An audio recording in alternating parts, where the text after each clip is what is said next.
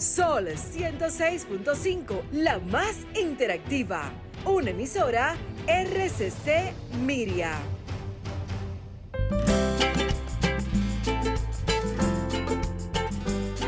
Preguntas y respuestas con altura y calidad. Entrevistas o compuestas. En un paneo con personalidad.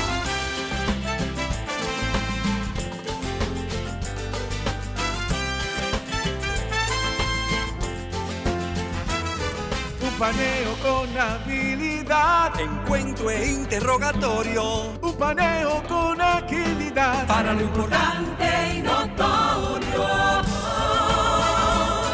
Un paneo Sin recreo. Un paneo sin abucheo. Un paneo. En su apogeo. Paneo, paneo,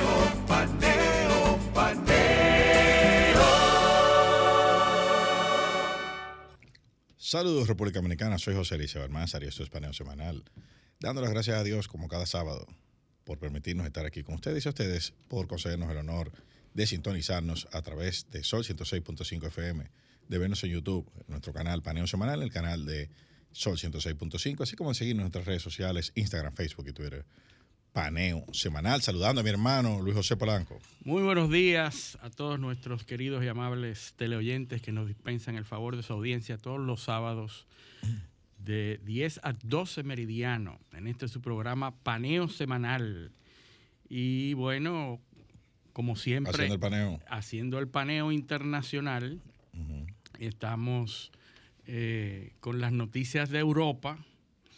La cosa se pone cada vez más difícil con la llegada del invierno. Se caldean. se caldean, el precio de la electricidad está súper alto, eh, las- los europeos están eh, tratando de ahorrar energía, apagando los monumentos, ahí vimos en Francia la Torre Eiffel, se apaga temprano, todos los monumentos, apagando las luces, ahorrando, porque la situación es crítica con la falta de energía para, para este verano. Los, los países Invierno. lo que están haciendo, digo, perdón, el, el invierno, eh, los países lo que están haciendo es ahorrando energía.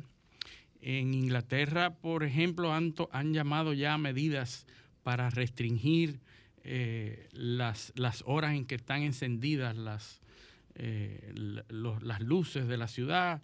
Incluso están llamando a los ingleses a tomarse un baño más corto con agua caliente para ahorrar energía. Es decir, la situación en términos de energía está muy caótica. Obviamente, están tratando de desmontar la dependencia energética que durante años han formado con Rusia. Están tratando de desmontarla, pero no hay manera de desmontarla en al menos dos años si comienzan ahora eh, drásticamente a desmontarla. Por lo menos en dos años no van a poder prescindir de la energía rusa.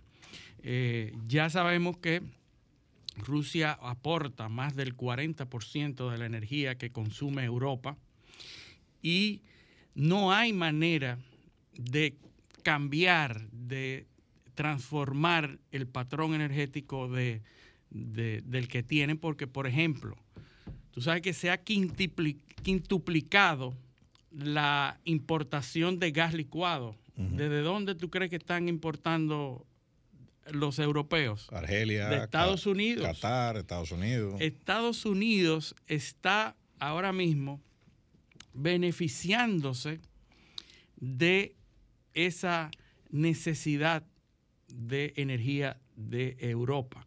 Ha quintuplicado la cantidad de gas que, ha- que- que- que se importa desde Europa, ah, desde Estados Unidos a Europa. Y entonces ahí vemos una de las razones por la cual eh, esa situación eh, no parece cambiar. Eh, Hay que recordar en ese mismo, en ese mismo tenor que la Unión Europea hace, hace un par de semanas adoptó una serie de, un plan, ¿no? Un plan. Para, para ahorrar energía. En, en ese plan, obviamente, y, tiene directrices para el verano incluso, y tiene objetivos. O sea, ellos calcularon que, por ejemplo, si la calefacción se subía en un grado, o se, o se, eh, se bajaba en un grado, perdón, eh, se economizaban X cantidad de millones de metros cúbicos de, gas. Increíble. Por igual, eh, lo que mencionaste del, agua caliente, el agua caliente, electricidad. La situación es, es, de, es de ahorro y de, eh, de poner a los ciudadanos, de concientización a los ciudadanos de que este va, pudiera ser un invierno difícil porque no hay manera de cambiar ese patrón energético. Tan rápido, ¿no? Tan rápido. Incluso están muchos de los países, Suiza, Francia, Alemania, están tratando de crear rápidamente eh, depósitos de gas natural.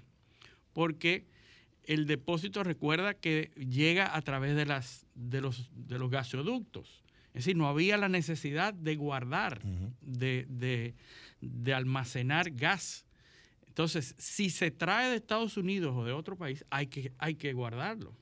porque eso se, se, se, descarga de los contenedores, de los, de los eh, barcos que traen esos, esos rubros, tienen que ponerse y guardarse en, un depósito. No hay manera de, En el caso de gas natural, eh, para transportarlo y, y volverlo líquido, hay que enfriarlo a unas temperaturas que son menos, menos no sé cuántos grados. Sí, sí, porque es gas eh, concentrado, natural concentrado. Eso es para que las moléculas eh, se eh, reducir el espacio intermolecular del gas. Sí, sí, o sea, que ocupe menos el almacenamiento. Que ocupe menos volumen. Entonces, para desembarcarlo es hay que regasificarlo, o sea, calentarlo o subir la temperatura a los niveles que puede estar en los tanques. Pero el, el eso va conectado a, muchos factores. Como siempre, eh, esto una, son cuestiones que tocan, que tocan muchas. Interrelacionadas. Interrelacionadas. La realidad de o sea, porque uno, uno habla de Europa como si fuese un conjunto homogéneo. Sí, sí, sí. Eh, y como si la realidad fuera la misma en todas partes. Son parecidas por diferentes países. Pero, Cada país tiene pero resulta, resulta Alemania, por ejemplo, al parecer no tendrá problemas para alcanzar el 80% de, eh, de reserva, ¿no? De, de, volumen de reserva que necesita. Pero hay otros países que no, que no están en la misma. No se prepararon y cuya dependencia es mayor, el y caso de Alemania. Y otros países que tienen cadenas de logística y de suplidores diferentes. Diferentes, sí. Eh, y, eh, hablo de España. España tiene, la mayor parte viene de Argelia. Eh, que, también, que también ido cambiando y en España se están creando esos depósitos, esos reservoirs de, gas para poder suplir a, Europa, porque España ya lo recibe porque tiene oleoductos del, norte de, África, pero no hay la infraestructura necesaria para, hacerlo llegar al, al, resto de Europa. Pero igual, igual está pasando en Italia. Los italianos también están pensando convertirse en un hub para Correcto. para abastecer los países. Sí, hay que este. cambiar la mecánica de abastecimiento de energía en toda Europa. El problema es que toma tiempo y eso no se va a poder realizar. Y también, también tú tienes otra realidad, perdón, eh, que es la realidad francesa, que funciona con energía nuclear. Que nunca abandonó del todo, nunca desmontó su, su, su esquema de energía nuclear, nunca lo desmontó. Ahora, Europa está volviendo al carbón y a la energía nuclear, lo que antes se pensaba que era energía sucia. hablando de eso, tú sabes que en el Donbass, donde están los rusos en Ucrania, hay los rusos, están bajo control ruso ya, 35 minas de carbón. Sí, sí. Que, hay, en esa, bueno, y, una, y una de las plantas nucleares más importantes está bajo el dominio ruso, que de hecho hay denuncias de ambas partes de que de que va a haber una catástrofe, de que no se está manejando correctamente. Los rusos dicen que sí, que han logrado ponerla en funcionamiento de nuevo porque había estado fuera. que la reserva de el 60% de las reservas eh, de Ucrania de gas natural están bajo en el Donbass. Están bajo control ruso. Es la, la, zona más productiva. más del 40% de la tierra rara también están ahí. O sea que eh, hay un, hay un, la verdad es que eh, uno, uno tiene que tomar estas narrativas con pinzas, eh, eh, de ver, porque la verdad absoluta no está de ningún lado. No, fíjate, y a propósito de esas narrativas, eh, en, en- en Rusia hace unos días se produjo un atentado que terminó la vida de una joven, de una Sí. Joven, Daria Dugina, Dugina. Daria Dugina es la hija del filósofo Alexander Dugin, que es el filósofo ultranacionalista que ha propugnado por la- el retorno del imperio ruso. Ha traído toda esa lógica, toda esa, e- esa corriente ultranacionalista de Rusia que dicen que es el principal asesor de Putin en cuanto a esa ideología, que es el que está, el maestro de Putin en cuanto a la narrativa de llevar a Rusia hacia lo que era antiguamente el imperio ruso y los, los territorios rusos. ¿Qué pasa? Un carro bomba explo- explota y queda, eh, eh, termina la vida de, de, de Daria que iba dirigido a... que supuestamente iba dirigido a Alexander Dugin. Dugin no iba en ese vehículo, pero iba en el mismo, en el mismo trayecto, en otro vehículo. Entonces explota esa. ¿Y cuál es la- el manejo de la narrativa? Todo el mundo culpando. Todo el mundo culpa a la parte contraria. Rusia y los servicios de eh, inteligencia y de publicidad acusan a Ucrania de haber eh, atentado contra la vida y haber, y, y haber matado. Eso, co- lo, lo- lo tildan de terrorismo. Terrorismo estatal, porque es terrorismo de Estado. Pero entonces Ucrania dice, eso es un terrorismo estatal de Rusia. Entonces, ellos mismos se autoinfligen esa, ese terrorismo. Y entonces ambas partes tienen una campaña acusando al otro de ese hecho eh, lamentable. Entonces, mientras Ucrania y, también- Rusia se, se, se acusan mutuamente, entonces el Papa Francisco lo acusa a los dos, ambos, diciendo que es una guerra que ambas partes están propiciando y, y ya tú sabes la- las, las críticas al Papa de, de poner en el mismo nivel a Rusia y a Ucrania. Y también hay una, hay una narrativa eh, para dimensionar, sobredimensionar o subvaluar el asset. O sea, que era, eh, eh, eh, que es Dugin. Sí. O sea, hay gente que dice que es el, maestro, el ideólogo. Sí, sí, el esto, artífice de, de- de todo lo que Putin quiere lograr, Pero pero, hay otra corriente que sostiene que él es un pensador influyente, pero que tampoco que es- tampoco es la gran cosa. sí. No, no es que no es la gran cosa, pero... en términos que- de la influencia O sea, pero que no es lo que se le, lo que se dice que es. Ya. ¿Entiendes? O sea, es, es un ideólogo eh, del- del- de la de la eh, superioridad rusa o de la O de la mentalidad de la Rusia imperial. eh, sí, sí. Y un, un- Sí, pero es filósofo asset. y, es un, y es un tipo eh, instruido, eh, catedrático. ah, no, no, no, eso, nadie ha dicho que es bruto. Sí, O sea, sí, lo el que- tipo para poder mantener todas esas, esas ideologías y filosofías tiene que ser influyente y para que Putin le haga caso, como dice una parte, bueno, pues el tipo debe ser bastante conciso y preciso en sus planteamientos. El asunto es que ambos, ambos lados se culpan de esa desgracia, de ese atentado terrorista. Lo cierto es que la, la- ese conflicto eh, ruso-ucranio ha entrado en una etapa, un, un stalemate, dicen los americanos. Es como una- un estancamiento. Sí, porque ahora va a haber una, una lucha por la resistencia, es decir, ¿quién resiste más? Europa con su dependencia y Rusia con, la, eh, con los, los recursos cada vez más disminuidos, porque si bien es cierto que Europa está recibiendo menos, eh, menos combustible, Rusia también está vendiendo menos. Sí, pero entonces- wi- winter is coming. Exactamente. Entonces, y a eso es que Rusia está jugando. Sí. a la- al, al poderío que le va a dar a la- al, al- a la capacidad de tener el combustible que Europa va a necesitar. Y no, no solo Europa, Ucrania. Ucrania. Porque recuerda que mientras todo esto sucede, Ucrania tampoco tiene gas. No, eh, eh, Ucrania O sea, no está, tiene con qué calentarse. está metida en una de las crisis más grandes que ya habló esta semana de que ya se va a quedar sin, sin posibilidad, sin recursos para armas, para pertrechos, para nada. O sea, ya se está quedando sin, sin capacidad de responder Hay muchos de y los de países, resistir a, a Rusia. muchos de los países que prometieron ayudas. Sí. Por ejemplo, Alemania. Alemania también dice que no tiene para ellos mismos. Exacto, no ni tiene capacidad de, de producir, De ta- producir. eh, a la velocidad que, que se requiere.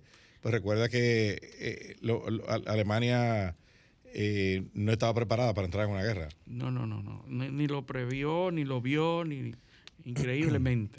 Y Pero bueno, lo- eh, esa, ese, fíjate que eh, es como una especie de patrón.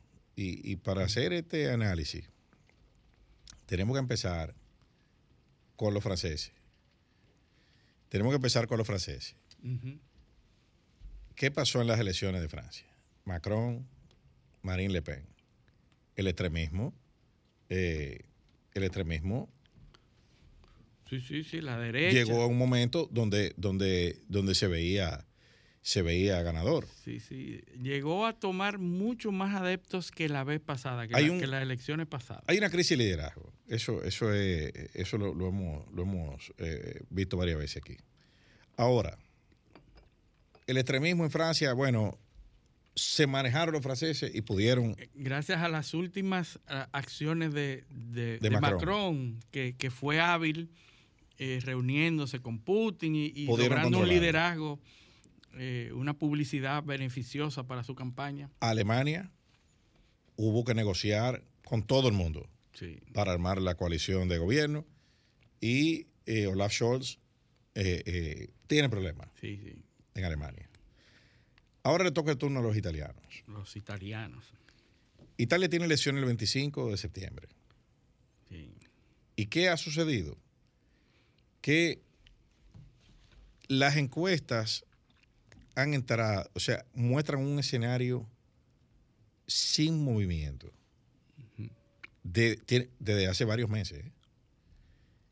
Donde al parecer la candidata, bueno, al parecer no, Giorgia Meloni. Giorgia Meloni, ella está, es la candidata puntera Sí. en las preferencias electorales de los italianos. Porque se ha, se ha consolidado el área conservadora derecha a apoyar, Estamos hablando apoyarse mutuamente. estamos hablando de una, de una candidata que representa un partido que en el 2018 obtuvo el 4% de los votos. Y Era un partido de extrema derecha que los italianos lo rechazaban por extremista. Ujú. 4% de la votación. O sea, peor que Marine Le Pen. Sí, sí, sí, peor. Entonces, ahora resulta que ese partido es el que mantiene, por eso dije que las encuestas llevan meses sin mostrar movimiento. O sea, eh, eh, sin revertir la tendencia, sin que se construya una tendencia en contra, y no hay razón para que en estos próximos 30 días Vaya eso- a cambiar. eso vaya a cambiar. Entonces, se ha producido una alianza, como decimos por aquí, por el trópico, el trópico de Maco con Cacata. de eh, dónde está hasta Silvio Berlusconi, anda por ahí. Berlusconi, increíble. Mateo Salvini, de la Liga del Norte. eh, Berlusconi y Giorgia Meloni han hecho una especie Una coalición. de coalición que el sistema electoral italiano pues estimula, eso.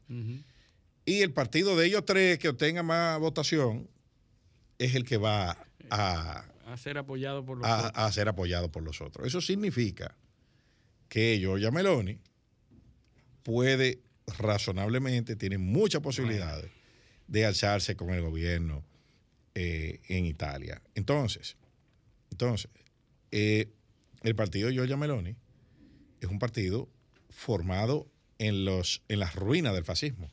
Bueno, volverá Mussolini en, en cuerpo de mujer. Eh, Sí, lo- es lo más cerca, lo más cerca que, que se, que se tiene. Y eso es preocupante, por lo que hemos dicho eh, otras veces. Sí, sí, la polarización. La polarización, la emoción en la política. Y está sucediendo algo que en los años 70, Roger Freeman, que era eh, uno de los asesores en educación de Reagan cuando era gobernador de California,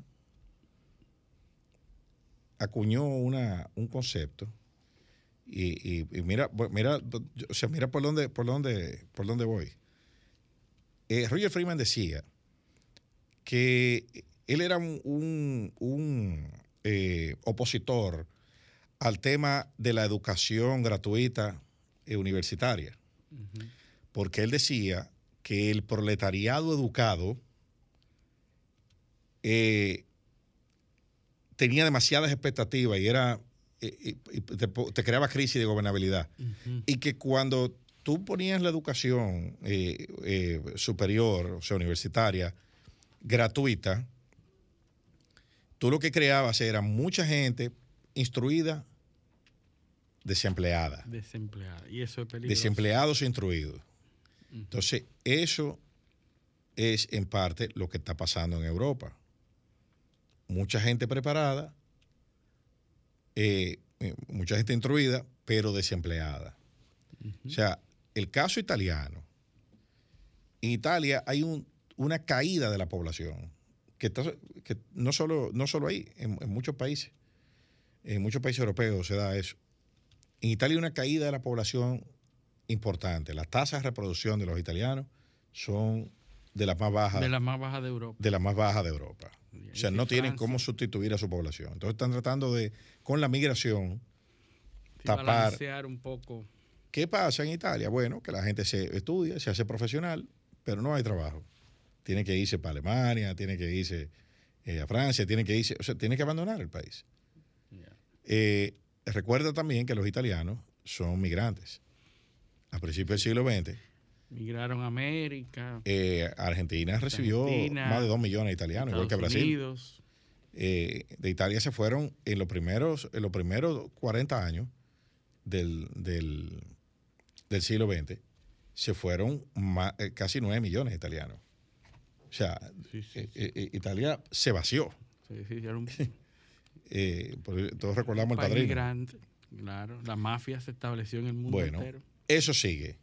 O sea, eso sigue, esa corriente migratoria sigue eh, manifestándose de otra manera. Y eso es lo que está generando el descontento en, Italia.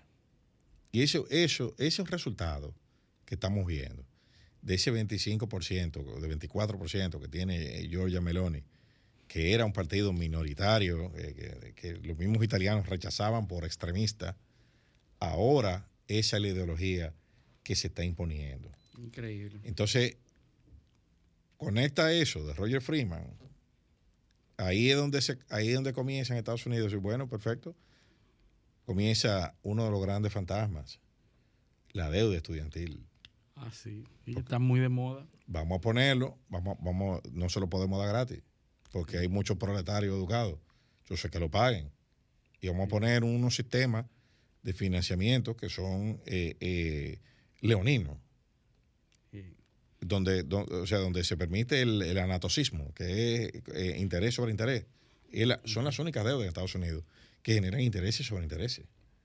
Eh, entonces. Muy fuerte, muy fuerte para los profesionales que se gradúan, que tienen un peso que llega a ser inaguantable por los siglos, por los años y años y no logran con un sueldo mínimo, un sueldo medio, que es lo que van a devengar cuando se gradúan, no logran solventar, no logran pagar del todo la deuda. Y siempre ha sido un reclamo. En Estados Unidos, precisamente, tenemos una situación, Biden no ha logrado eh, lograr el apoyo necesario para pasar un programa y una promesa que él tenía y que ha estado en los últimos días tratando de pasar a, a las ambas cámaras, que es la condonación de la deuda estudiantil de los Estados Unidos. 1.6 trillones de dólares. Un dinero. Eso va a representar 24 mil millones al año para Estados Unidos, eh, la, condonación de la deuda estudiantil, porque la cantidad de estudiantes que tienen deudas eh, y, que, y que quieren salir de ese peso. Y que el presidente Biden eh, fue uno de los puntos de campaña cuando, estaba, cuando era candidato y que lo quiere pasar, tiene cierto apoyo, pero le falta apoyo de sus mismos de sus mismos compañeros de partido en las cámaras, le falta apoyo. muchos dicen que es injusto porque las personas que tuvieron... Sí, lo que pagaron. Lo que pagaron entonces no van a recibir nada. Entonces, si, si, se esforzaron y se sacrificaron más para no quedarse con deuda, se sacrificaron más. Esos entonces no van a recibir ni un, ni un centavo. Sí, sí, eso es como la prórroga del malvete aquí. Sí, entonces se, es injusto con lo que cumplieron. Exactamente. Entonces ese es el dilema que hay en Estados Unidos y en, en estos momentos con Biden, que se ha tornado uno de los presidentes con mayor debilidad política de los Estados Unidos, con mayor debilidad en el sentido de que no tiene suficiente apoyo, de que no se presenta con una posición fuerte, que no, bueno, que tiene obviamente problemas eh, de deficiencia cognitiva, así que eh, no lo respetan, no se, no, no se da mucho a respetar Biden, tiene problemas internos.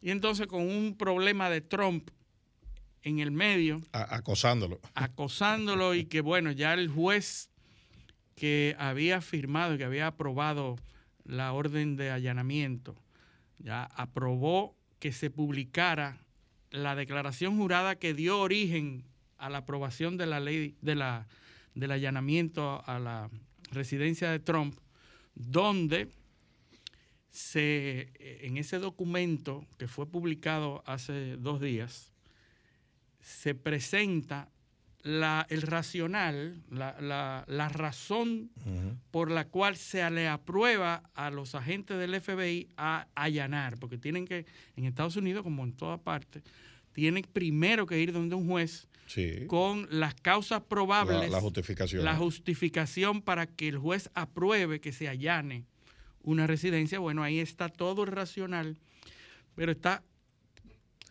altamente redactada, altamente censor, censurada. Censurado.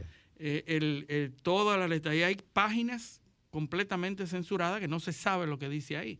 Pero lo que se puede ver, lo que no está censurado, dice que hay cajas que eh, en, en, abril se encontraron cajas o se, o se le pidieron cajas que había información clasificada como altamente secreta, top secret, y que estaban en posesión de Donald Trump en ese momento. En abril. En abril. Y que fueron, algunas fueron devueltas, otras no. Exacto, ahí, ahí, era, que está el detalle. ahí, era, ahí era que iba. Ahí hay, uno, hay un tema. La mayor, la mayor parte de lo que se puede leer del documento se, no se está refiriendo a lo que encontraron en los allanamientos de agosto. Se está refiriendo a documentos que él entregó. Sí. A requerimiento del mismo FBI. Sí, sí. Y así es, no, lo que hay la presunción de que hay más documentos. Exacto, que él no lo entregó todo. Ahora, lo que se encontró y el, y el contenido de lo que se encontró, eso no está todavía público, no es público. Ahora, lo que se supone es que había documentos secretos, incluso no solamente top secret o, altamente secretos o confidenciales, sino sensitivos. Esa es la palabra que se usa. Hay, hay documentos sensitivos, sensibles, de información de inteligencia. Entonces, como son, como siempre, nunca se va a decir exactamente del tema. Mucha gente especula que son eh, documentos de armas nucleares. En el documento que presentan no se habla de la palabra nuclear en ningún momento. La gente especula que tiene información eh, que le puede servir a Rusia. Eso no se habla tampoco. Es decir, que el manejar ese tipo de campañas da origen a que todo el mundo hable lo que quiere hablar. Sí. ¿Verdad? Entonces. Tema de narrativa. Ahora, lo que se encontró y lo que es, eso no se ha dicho, ni se puede decir, porque es secreto. Entonces, ahí es que está el problema. Pero eso, eso está conectado con, eh, como tú hablabas de Biden, de, la, de, su, de su problema y su debilidad. Cuando volvamos de la pausa, vamos a hacer un, un análisis para ver cómo está la popularidad de Biden, Oh, sí. cómo ha ido evolucionando y cómo está la carrera eh, para las elecciones del- de noviembre. De noviembre. Pero eso lo vamos a hacer cuando hablamos de la pausa. Esto es paneo semanal, no le cambien. Paneo, paneo, Continuamos en Paneo Semanal por esta Sol 106.5 FM. También en YouTube, en nuestro canal Paneo Semanal y en el canal de Sol 106.5, así como en nuestras redes sociales, Instagram, Facebook y Twitter, Paneo Semanal. Bueno, entonces te decía, cuando nos íbamos a la, nos fuimos a la pausa, que íbamos a dar un paseíto por ver cómo, cómo está la popularidad de Biden. Biden ahora mismo tiene un 53.3% de desaprobación Sí. contra un 41.9% de aprobación. Eh, todavía sigue un- una franja importante de, de desaprobación que prácticamente, la última vez que hablamos de eso fue hace como dos meses aquí, ¿verdad? Vamos a correr, a correr la línea hacia atrás dos meses. Estamos en agosto, 52 vamos a correrla a junio. a junio. A junio, junio 20, junio 26, ¿no? En 55.6, algo así. Vamos a ver, junio 26. Junio 26, la desaprobación de Biden estaba en 56% y la aprobación estaba en 39%. O sea que él, en los últimos 60 días, ha bajado 3 puntos de desaprobación y ha subido 2 puntos, o casi 3 en aprobación. O sea, tres, una, mueve, sí. Tres, mueve 3 puntos Sí. eh, en, su, en su favor. Hay que decir que eh, no es, o sea, cuando tú desapruebas, no necesariamente el resto aprueba, sino que hay una franja eh, que no suman 100, porque hay una franja que ni aprueba ni desaprueba. Sí, no Entonces importa. no necesariamente, por eso hay dos factores que es la aprobación y la desaprobación, los que están en contra y los que están a favor. Y hay uno que ni, ni, ni una cosa ni la otra. La aprobación de Trump estaba en 38.7%. Eh, para, para la misma franja, al, al mismo eh, eh, nivel de ejercicio periodo. presidencial. La de Obama estaba en un 52%. La desaprobación. Sí, en- no, no, la aprobación. La aprobación. La aprobación. La aprobación de Bush padre estaba en 50%. Y La aprobación de Bill Clinton estaba en 59%. Para, eh, tra- habiendo transcurrido el mismo, el mismo lapso eh, eh, del primer mandato. Eh, Bush padre, 54.7% tenía de aprobación. Ronald Reagan tenía 62% de aprobación para, esta, para esta época. Sí, sí, siempre fue un presidente que con una tasa alta de aprobación. que el contrato de Jimmy Carter, que tenía solo un 33.7% Por eso no logró repetir. eh, en esa, en- eh, para esa misma, esa misma época. O sea que así están las cosas en el tema de la aprobación eh, presidencial. Y eso Ahora, se refleja en las intenciones de voto. lógico, eso, eso se refleja en las intenciones de voto donde ha habido un movimiento eh, en el Senado, en las intenciones de voto senatorial, eh, donde prácticamente hay un, un- esto, es un, nosotros estamos eh, viendo esta data de un sitio de internet, pueden consultar, que se llama 538, y lo dirige un matemático muy reputado, se llama Nate Silver, donde hay una serie de modelos de software que corren en escenarios electorales. Entonces, esto, estos son 40 mil 40 mil eh, eh, corridas Corridas. de Ujú. 40 mil, o sea, en 40 mil escenarios. Eso es, ellos es- extraen los escenarios más probables al momento. O sea que es, es bastante, eh, es bastante novedoso y es un sistema con un poco margen de error, por lo menos basado en la data. Recuerden que hay un componente emocional aquí en el voto que es impredecible. Impredecible, La- correcto. las masas se mueven de forma... Sí, de manera impredecible. Lo que puede pasar un evento que cambie completamente esa Sí, puede haber un evento, un detonante, eh, Detonante. cualquier, cualquier, eh, cualquier cosa puede pasar. Pero bueno, eso es lo que, lo que hay. Entonces, en el, en el tema de los de los eh, de las elecciones congresuales, eh, en los modelos que se corren, la mayoría de los modelos que se corren, están los demócratas ganan a nivel senatorial. A nivel senatorial. Ganan, pero una mayoría Precario. eh, eh, precaria, 51, eh, 52, por ahí. O sea que hay, eh, hay estados que no están decididos, donde hay una, donde la, la competencia va a ser dura. Hay estados que están de un solo lado ya, que está todo decidido, que solo Sí, ella, los, los estados rojos, los estados rojos, hay estados rojos y estados azules. Sin embargo, en la Cámara de. Representantes la realidad es diferente. Los republicanos ganan en 78 de cada 100 sondeos. Wow. ganan la Cámara de Representantes y al parecer ahí, ahí el margen que ellos van a tener de control va a ser mucho mayor. Eh, o sea, van a tener control eh, eh, efectivo de la de la del- de la Cámara de Representantes. Se está hablando de unos 200, 220 eh, escaños más o menos que podrían estar eh, estar en manos de los republicanos o más. Entonces, eh, esa, todo lo que estamos, todo lo que nosotros estamos viendo son eh, acciones encaminadas a tratar de influir en ese escenario.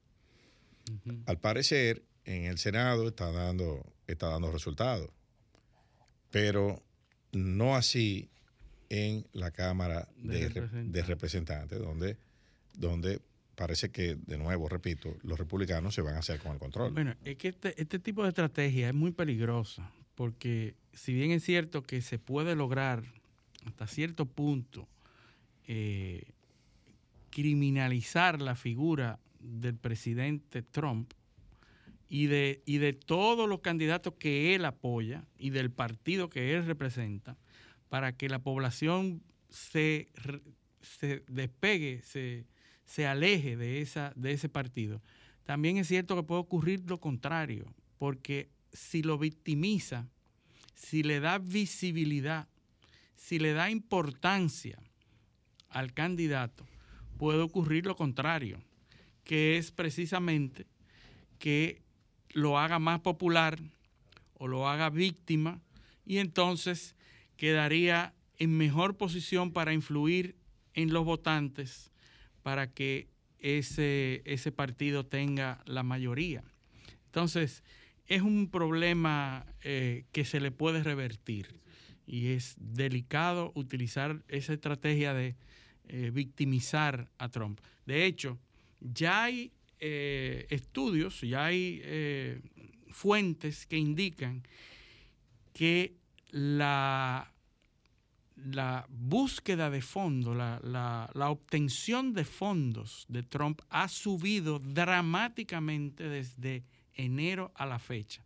Ustedes saben que los candidatos preparan y solicitan los famosos PACs, que son paquetes de El dinero Po- Political Action Committee. Que, que lo que significa es que tú eh, lanzas una entidad que es capaz de obtener fondos de donación y que esos fondos, esos PACs, pueden utilizar a favor de uno u otro candidato sin que necesariamente se sepa de, de inicio a quién se lo van a dar, a- para quién se lo van a, a- a otorgar ese PAC, ese- ese- esa cantidad de fondos. Entonces, hay informes que indican que ha subido dramáticamente la, la- la obtención de fondos de Trump eh, en los PACs que él Y eso, ha es un, formado. eso es un termómetro.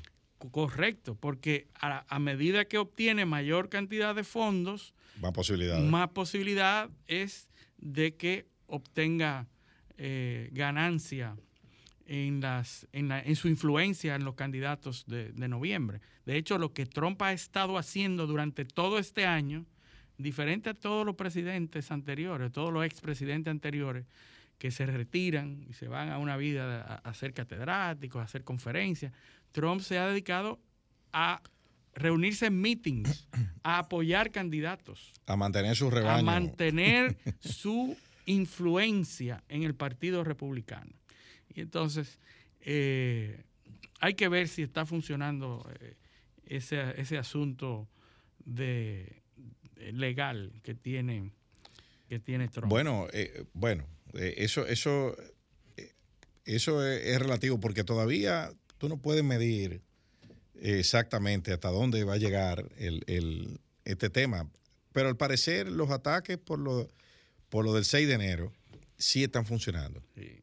Bueno, ya han tenido eh, sentencias. Sí, porque fíjate que en ese mismo lapso Biden ha subido otro punto. Sí, Eh, la popularidad de Trump no se está midiendo, sí, pero la de Biden ha subido otro punto. sí. Entonces, tú puedes decir, eh, yo no sé si está conectado con eso, ¿no?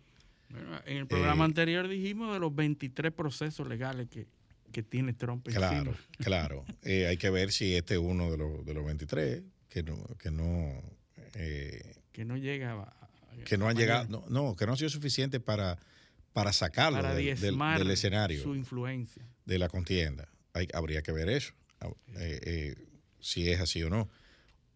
Pero yo creo, creo que en el caso de lo del 6 de enero, eh, al parecer eso sí ha, ha- ha influido para que Biden sea más popular hoy en día.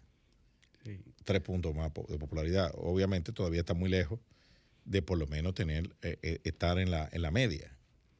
Y también hay un problema de proyección de candidatos demócratas. O sea, nosotros no, no, No se ven, no están a la vista. no, no se, no se ve, no se ve a nadie. Y eso es peligroso. Eso es Y peligroso no está porque clara la, la estrategia del Partido Demócrata en cuanto a, las a, a las elecciones dentro de dos años. No se ven. no, pero no está claro ni siquiera el perfil. Sí. El perfil del, del- del candidato o la candidata, no, no, o sea, no, no está claro. Esa es la realidad. Sí. No, lo. Que, lo que casi se sospecha como algo seguro es que no va a ser Biden.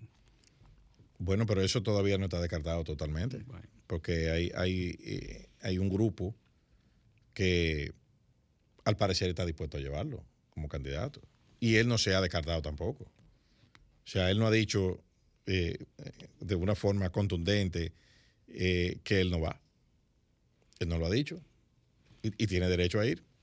tiene derecho a ir. Ahora tiene, tiene temas encima. Tú sabes que Mark Zuckerberg, en una entrevista con Joe Rogan, es un- uno de los podcasters, lo-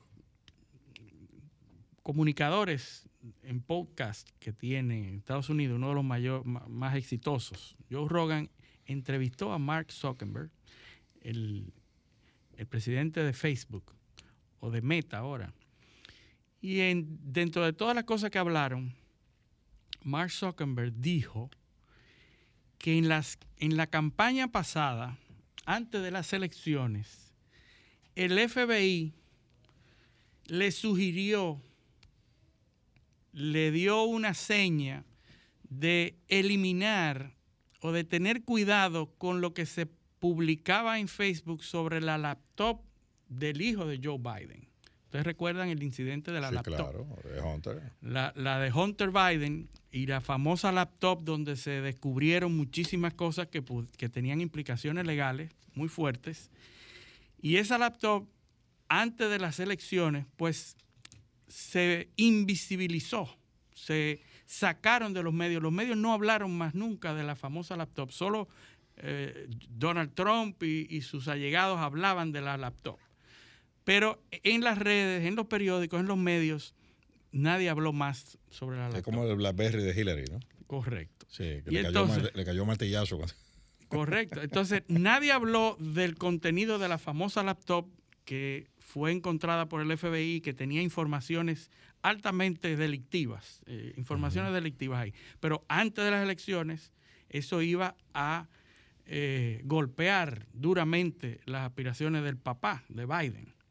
Un tip- un- uno de sus hijos más controversiales, que te- de- eh, ha publicado abiertamente su, su dependencia de, la- de, los, de las drogas, No, y los videos de la eh, fiesta. que le hace. videos en fiestas, e incluso hay videos en las redes donde eh, se ve con prostitutas y, y- y- y consumiendo drogas, etcétera.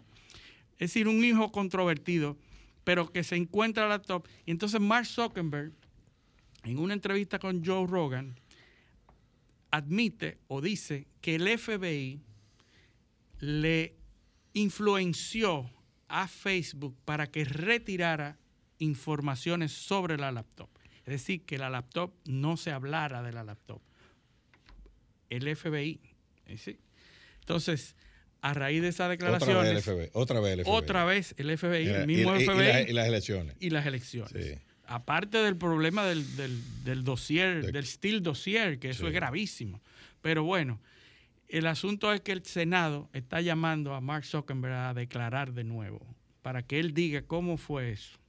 Entonces ya en septiembre, Mark Zuckerberg tendrá que acudir al Senado de nuevo para explicar qué fue lo que él dijo en ese programa. Pero ya Mark Zuckerberg se ha hecho un, un Sí, sí, experto no, un experto, de- uno de los, de, los, de los presidentes de compañía que más ha ido Sí. a- a- a- al Senado, ¿Por qué será?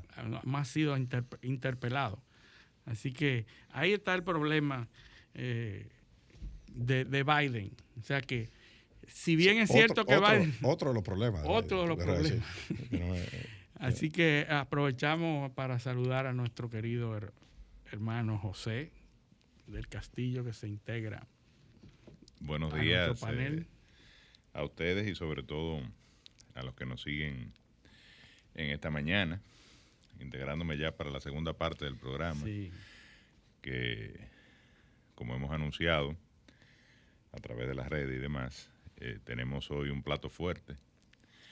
Eh, a propósito de que la consultoría jurídica del Poder Ejecutivo, o el Poder Ejecutivo, que es quien tiene la iniciativa legislativa, depositó ante el Congreso Nacional el proyecto de ley para eh, la jurisdicción contencioso administrativa, que modificaría la ley eh, 1494 del año 1947, que instituyó por primera vez la, la- jurisdicción contencioso administrativa, eh, a raíz de que fuera creada eh, como funda- fundamento, digamos, o a partir de un fundamento constitucional de la Constitución del año 1942. Esta jurisdicción, y ustedes dirán por qué le damos tanta atención a este tema, es muy importante porque es la que tutela eh, los derechos de los ciudadanos ante la administración, que es evidentemente un ente eh, cuyos actos u omisiones tienen eh, características de exorbitantes, es decir, son desarrolladas desde el Estado, desde el gobierno, es decir, desde la autoridad. Eh, Y evidentemente eh, los abusos que a veces se cometen por las acciones o omisiones o las transgresiones eh, o los incumplimientos contractuales, eh, pues evidentemente eh, requieren de una tutela especializada que en la Constitución del año 2013 creó a través de la constitucionalización de la jurisdicción contenciosa administrativa en, el modelo neoconstitucionalista que, que se adoptó a raíz del año 2010. Entonces hoy tenemos a, en la segunda hora tendremos al profesor, al maestro Víctor Hernández Mendible, que es una figura de mucho prestigio a nivel iberoamericano, sobre todo, ¿verdad? Gran amigo de la República Dominicana. gran amigo de la República Dominicana, conocedor del, del caso dominicano. Además ha trabajado en distintas eh, reformas que se le ha, por ejemplo, trabajó en la reforma eh, que constituyó la ley 1307, que modificó eh, y adecuó eh, la jurisdicción contenciosa administrativa. Junto al profesor Eduardo Jorge Prat, que también fue uno de los impulsores de, ese, de, esa, de esa reforma que se produjo en el año 2007. Pues además una persona muy vinculada al país y que conoce incluso más que muchos dominicanos, abogados, el- los aspectos de- del derecho administrativo dominicano y de la y, del derecho constitucional dominicano. Es de, origen venezolano, vive ahora en, en Colombia. Este, así que hoy eh, tendremos esta, esta interacción muy importante, a propósito también de que se celebra el 75 aniversario de la celebración de la, de la creación de la jurisdicción contenciosa administrativa, que coincidió eh, con, la, con, la famosa constitución económica del año 1947, en la que se creó el Banco Central, la Autoridad Monetaria y Financiera, eh, la Superintendencia de Bancos. Eh, Paquete de reformas importantes. Claro, la organización del Estado prácticamente. Claro que, por, evidentemente, en los aspectos de derechos humanos y, y de democracia y eh, el régimen de Trujillo fue un régimen evidentemente deslesnable, cruento, terrible, pero en muchos aspectos de institucionalización y de creación de, la, estructura del Estado, evidentemente que eh, produjo importantes aportes al país. Eh, es un tema sumamente interesante porque es la defensa del ciudadano común claro, ante Una, una mala práctica o una decisión injusta por parte de los que toman decisiones desde el Estado. Entonces hay una, es una instancia o una, una, una defensa al ciudadano común. Es decir, hay que decir que este, este modelo inició en Francia a raíz de la, de la Revolución Francesa, de la transición del absolutismo monárquico a la república, a la construcción del Estado, eh, se creó el famoso Consejo de Estado, eh, que en Francia servía como tribunal eh, para modular el poder, es decir, para precisamente someter a la administración al control jurisdiccional. que en Francia ha sido siempre durante los, la época del Consejo de Estado eh, un control extrajudicial. En el caso dominicano, eh, ya eh, a partir de la reforma del año 2007 y luego reafirmado en la Constitución del año 2010, pues es un control estrictamente judicial, es decir, en el marco del, Poder Judicial. hay que decir que las constituciones han, han ido progresando en, en el tiempo y justamente, y podemos hablar un poquito del caso de Chile, que el domingo que viene Chile se va a someter a un plebiscito para aprobar. Sí, en el caso de Chile no sabemos si va a evolucionar o evolucionar. Sí, sí, están discutiendo cosas. no, no, porque. varios sistemas judiciales que corren paralelo, que son diferentes. Parece ser que es tan, tan avanzado, tan pretende ser tan avanzada que puede ser un atraso. Porque pensar en, el, en, el, ideal de un Estado ecológico, por ejemplo, eh, que eh, tiene mucho, esta constitución que se ha escrito y que va a ser sometida a un plebiscito de aprobación o no, el contenido de esta, de esta constitución habla de un Estado ecológico, un Estado medioambiental y todos esos términos haciendo parecer que el Estado en sí innatamente es ecológico y que el agua es parte del derecho Que no es la primera vez eh, el, modelo constitucional ecuatoriano. Claro. en eh, Ecuador eh, pasa algo parecido. La tierra o la Pachamama, ¿no? Correcto. es un ente, que además se le atribuyen derechos. Sí, no, y, el asunto del Estado plurinacional. eso es Bolivia. Bolivia, caso de Bolivia que en donde plurinacional porque no hay una, una integración de una sola nacionalidad, sino varias nacionalidades. Bueno, un modelo eh, asimilando el Estado federal, ¿verdad? Eh, de donde se le da preponderancia las etnias, a, las etnias originarias, los, indígenas, a los diferentes grupos de indígenas. A etnias que no tenían leyes escritas. Sí. Eh, bueno, porque ahí, ahí donde viene uno de los grandes problemas de eso le da autonomía, pero entonces debe proveerle de una ley. Recuerda que eso vino por el ascenso de Evo Morales, que eh, proviene de una tribu aymara eh, en Bolivia, eh, o sea, y evidentemente fue el ascenso de los indígenas al, en el caso de Chile en el caso de Chile en el 2019 cuando se produce la, escalada de, de, de, disturbios de, de problemas en Chile que se, se, desatan por un aumento de la tarifa del metro pero que a partir de ahí no tenía nada que ver con el metro. Entonces, la población lo que solicita y lo que pide y reclama es Mira, el cambio de la constitución. Eso comenzó por ahí, mira por donde vaya. Eh, comienza ahí Que decir el que en cambio Chile, de la ta- en. Chile también hay una población indígena mapuche eh, importante. Hay como tres otras etnias Eh, más. sí, pero la mapuche, digamos que es la más grande, la, la- la más importante que, que realmente. eh, La presidenta de la constituyente era una, era, era Sí. una, una pertenecía a la etnia mapuche. Sí, porque a raíz de esa negociación que se hace para detener la, la- la poblada, lo que se determina es que se haga un plebiscito para elegir el, el grupo de personas que va a escribir la constitución, eh, la, la constituyente, que no, que se eligió en, esa, en ese plebiscito que no fuera el Congreso, que no fueran... Sí, una constituyente. Eh, Una constituyente que no tenía que ver nada con el Congreso, sino Sí, que se iba a elegir. eh, Sí, sí, es ese- modelo. Ese es el modelo. es Se elige una constituyente Ah, que produce una constitución eh, y de hecho en el caso dominicano eso también ocurrió. La constitución del 47, por ejemplo, fue eh, producto de la elección de una asamblea en, eso- constituyente. en esos países. el Bueno, en el caso dominicano designada por el por, por Trujillo, o sea, Trujillo te designaba constituyente y te asignaba una provincia. bueno, por ahí se Eh, eligió... sí, por ejemplo, mi abuelo fue electo por, por Trujillo con- o- o de dedo, ¿no? Eh, realmente mi abuelo era un poco travieso, entonces eh, eh, digamos que le hacía oposición, cierta oposición al, re- al régimen.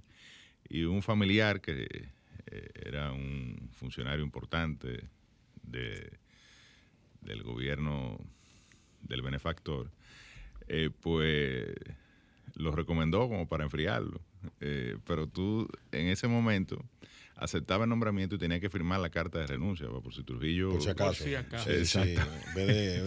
Bueno, pero en esa- renunció. Mi abuelo fue constituyente precisamente representando a la provincia de Barahona para que... Ah, bueno, ahí tienes tú una herencia, eh, el abuelo tuyo, una herencia digna. Bueno, si eso se- mismo. Si se modificara la constitución, a José le toca representar a la provincia de Barahona. Ah, en la asamblea. Parecido. Bueno, Pero no estamos hablando No, no, de, la, de la constitución chilena, que dentro de las cosas que tiene, parecería ser avanzada, el, el Estado paritario, es decir, que, que esté igualmente representado por hombres que, co- como mujeres. Es decir, que todo lo que hay ahí, constitucionalmente, está llamado a ser paritario, que haya las mismas ah, eh, oportunidades para los hombres que para las mujeres Es una locura. y, y- y ponerlo con rango constitucional eh, tiene, tiene sus, sus controversias. Eh, Hay un video que yo quiero que tú, no sé si tú lo has visto, de la discusión en el marco de la Asamblea Constituyente chilena, donde hay una presidente Sí, eh, de la Asamblea, eh, es una mujer, ¿no? Y ella le exige a uno de los constituyentes que la llame presidenta. presidente. Y él la, le enmienda la plana del uso gramatical, de que no, no existe eh, el eh, presidenta, sino se dice presidente. Ya, yo Como no que- dice intendenta, sino ah, intendente. eh, Era española. Yo pensé que el video era español, pero puede ser que sea. Creo que era Chile. Sí. Bueno, eh, Pero es así, es así. Todos esos avances, entre comillas, de la Constitución pudieran dar al traste el próximo domingo con la aprobación Bueno, la- de la- esa Constitución, Las encuestas, las encuestas lo que señalan es que, que eh, no va a pasar. que no va a pasar. Así que El, el rechazo es, es- es mayoritario. ya veremos el próximo domingo entonces. sobre todo con un presidente tan popular como Boric. Sí, claro. Boric, eh, bueno, que tenía- Tiene un es treinta y pico de popularidad Eso es un tema. eh, eh, El en- ascenso y descenso de Boric ha sido en meses. en eh, meses. Es un tema, eh, eso, es un tema digno de estudio. eh, eh, Eso, eso que el pasa con Boric. populismo. Sí, pues, el el populismo a su, a su máxima expresión. Pero bueno, vámonos a, a nuestra segunda pausa. Esto es Paneo Semanal, no le cambien. Paneo, paneo, paneo.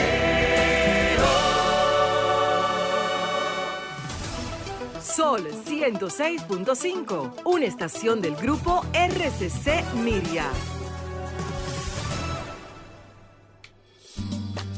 El dominicano, cuando quiere, puede, lucha como nadie para progresar.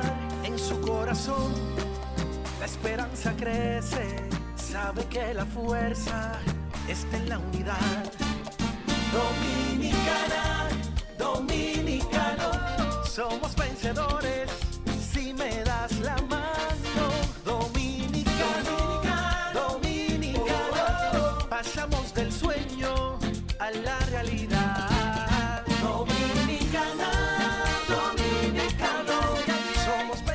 Es como una carrera, una sola, en la que cada día damos la milla extra y seguimos transformándonos, porque lo más importante no está en lo que hicimos, sino todo lo que hacemos para ser invencibles.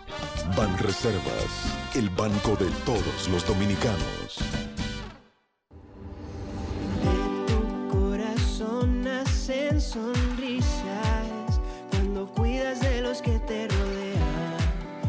Esa fuerza que muestras cada día irradia tu salud y tu alegría. Somos más fuertes de lo que pensamos. Si de nosotros siempre cuidamos. Milex es sabrosa y saludable. Lo que necesitamos para levantarnos. Cada vez que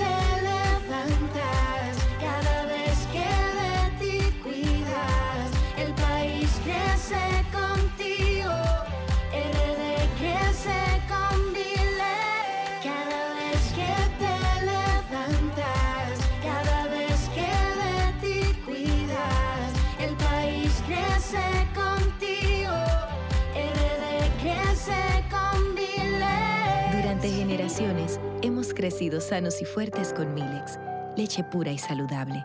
RD crece con Milex.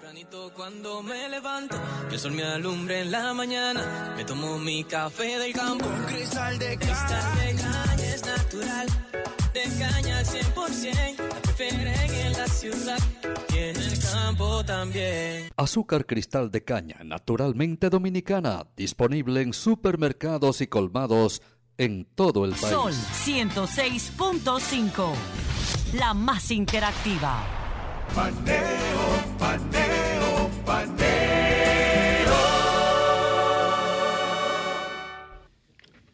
Continuamos en paneo semanal por esta Sol 106.5 FM. Estoy friendo y comiendo. Oh, claro que sí. una cosa, más, más, más, más sincronizado no se pudo. Tenemos que decir algo con relación al, al invitado. Eh, nos, él nos había informado que iba a estar viajando y precisamente me confirmó que, que lamentablemente hoy no va a poder estar, eh, que va a ser el próximo sábado 3 de septiembre, que tendremos ese plato fuerte. Pero nada, para que vayan preparándose para el Vayan sábado buscando su- próximo. Su, cuadernito. Sí, sobre todo la comunidad de abogados que nos siguen, ¿verdad? Sí, tú sabes que si Eh, no fuera por los abogados no se necesitaran abogados. Claro, claro, Sí, sí. claro. Y donde hay dos abogados hay tres opiniones. Bueno, pero eso, nos da oportunidad a hablar de, una situación que tiene que ver mucho con República Dominicana y voy a decir después por qué. En Twitter, la plataforma Twitter, sumamente influyente en, el mundo entero, eh, tenía una, un director de seguridad, de ciberseguridad, Peter Sacro. Peter Sacco es un ex hacker. Lo que él hacía era, él se dedicaba a ser hacker y fue contratado. ¿Hacker ético o...? o- Eh, ambas cosas. Porque Pero tenía ¿Cómo un se puede hacer ambas, ambas cosas? Sí, Está porque el hacker bueno y el hacker malo. ¿verdad? Cuando tú eres hacker, hacker, tú pero puedes en familia, algún ¿no? momento hacerlo por detrás de hacer, hacerlo de manera no ética y, y hacerlo de manera ética. De hecho, en los Entonces, últimos ¿cómo años Tú eres, ¿Cómo tú conservas, cómo tú ¿cuál- sigues siendo cuál es el código ético? de no- ética no, de un entiendo hacker? eso. No, el código de ética de un hacker, ¿cuál es? Fíjate cómo Una cosa comienza. que yo, pu- yo puedo haber Sí. tenido un, un comportamiento malicioso, el maligno durante después- una época y después me... y después te eh, contrata una no, gran no, compañía. O me arrepiento de ser malo y me convierto en bueno. y vaina. Yo me inventé, me inventé un virus, qué sé Pero yo, no, yo no puedo hacer las dos cosas la La vez. y que, en un mayoría- momento de, de día soy bueno y de noche la soy malo. mayoría de los, de los hackers, la mayoría de los hackers que Pero no se, es ético lo que te se dedican a eso, inician su proceso desde un terreno no ético. Y luego son contactados por grandes compañías y le dicen, mira, ven a trabajar con nosotros ya que descubriste esto, ya que nos en el diste". lado oscuro de la fuerza. Y entonces vienen y se convierten en hackers éticos.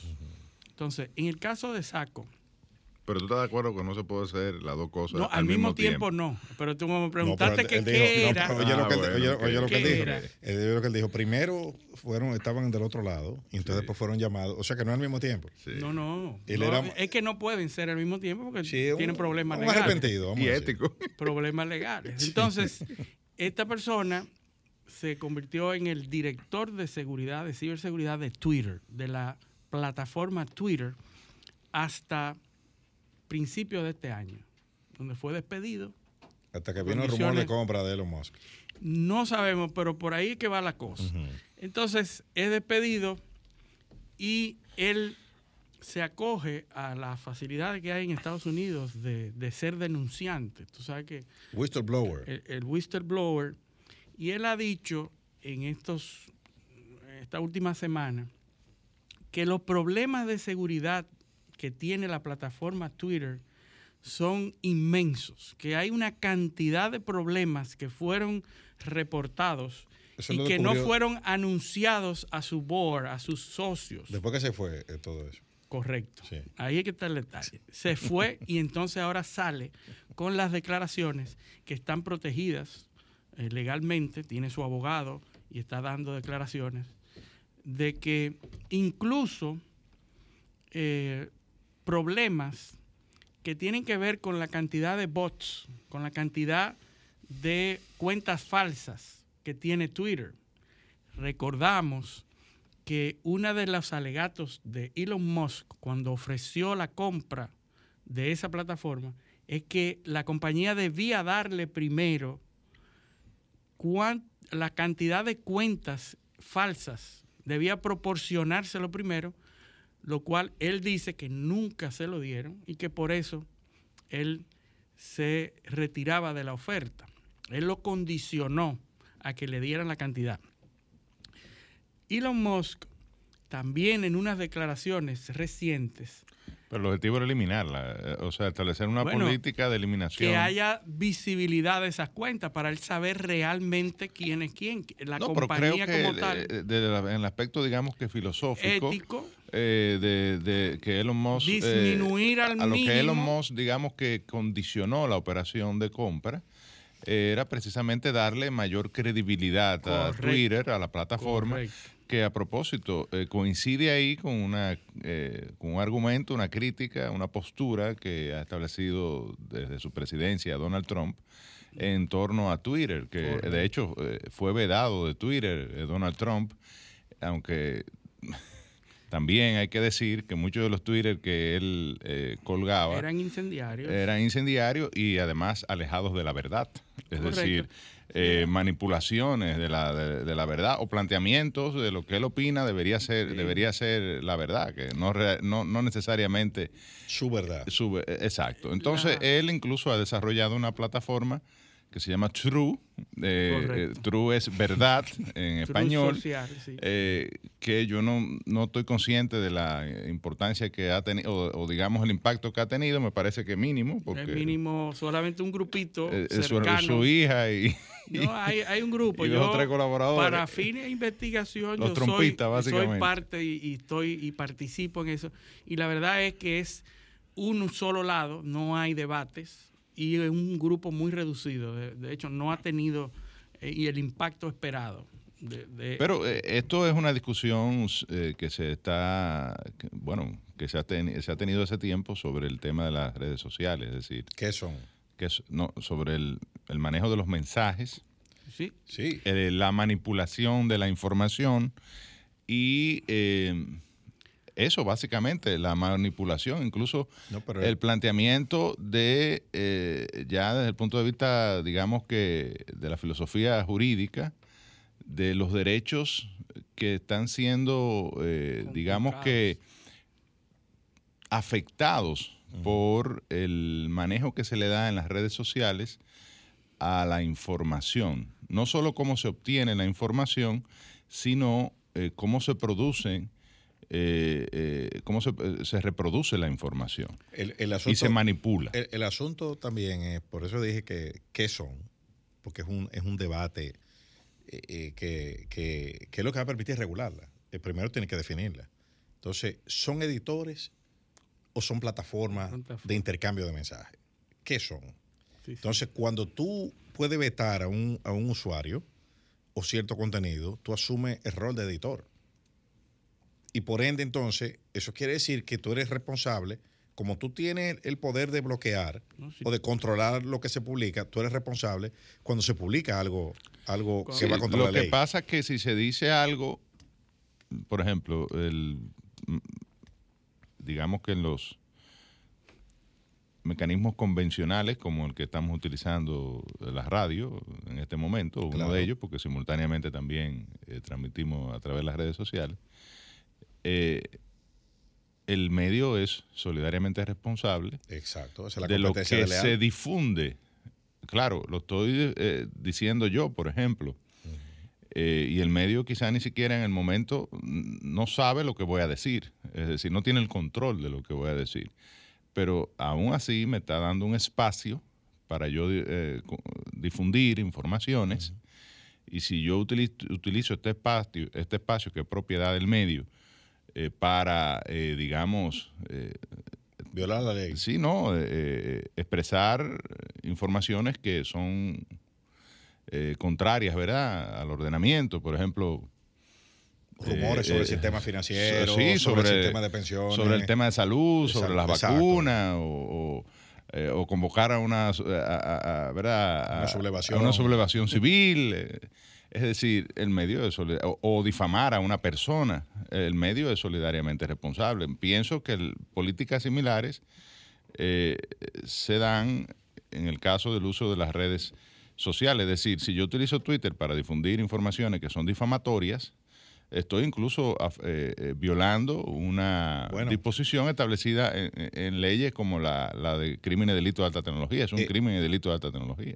Algunos ejecutivos de Twitter, eh, entre los cuales no sé si está quien- el que estaba mencionando Luis, eh, sitúan el tema de la, del cambio, eh, vamos a decir, el cambio de mentalidad en torno a las redes sociales al botón compartir o retuitear. Ese, eh, que esa función se incorporó creo que en el 2010, eh, me parece. A partir de ahí, de, que, de, de ese, de ese retweet eh, sin ningún tipo de filtro y sin ningún tipo de... Sí, pero si yo retuiteo algo, estoy ya tomando una información que ha emitido otro, la estoy haciendo mía, o bueno, la estoy distribuyendo.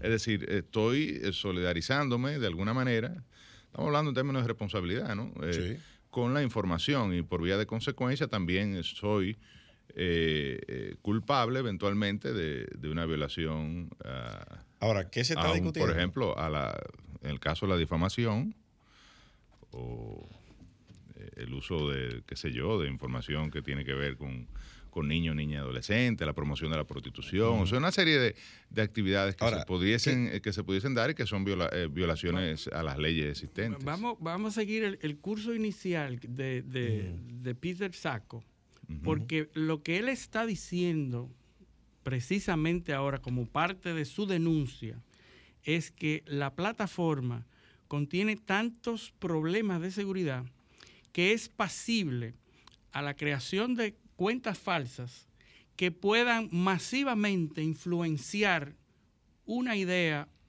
u otra claro. o bloquear otra. Ah, pero qué novedad. De manera Pero que si eso no sucedió en las elecciones Pero eh, claro que sí, eh, la de- caja de del año eh, 2016 en Estados Eso está Unidos. sucediendo desde la primavera árabe. Eso no es Eh, el, eh, el Cambridge Analytica. eh. Y la revolución del ¿Por Maidán en, en Ucrania en el ¿Por 2014. qué está ahora eh, en boga ese, esa idea? Porque el Senado ha llamado también a Peter Sacco a una audiencia en septiembre por esas declaraciones que está dando. Pero parte de las denuncias que están protegidas legalmente y todo, hacen pensar, y él quiere hacer pensar también, que por esa razón Elon Musk no pudo lograr eh, obtener lo que él quería, y era la visibilidad de la cantidad de cuentas falsas y la forma en que se utilizan esas cuentas falsas para influenciar un lado u otro.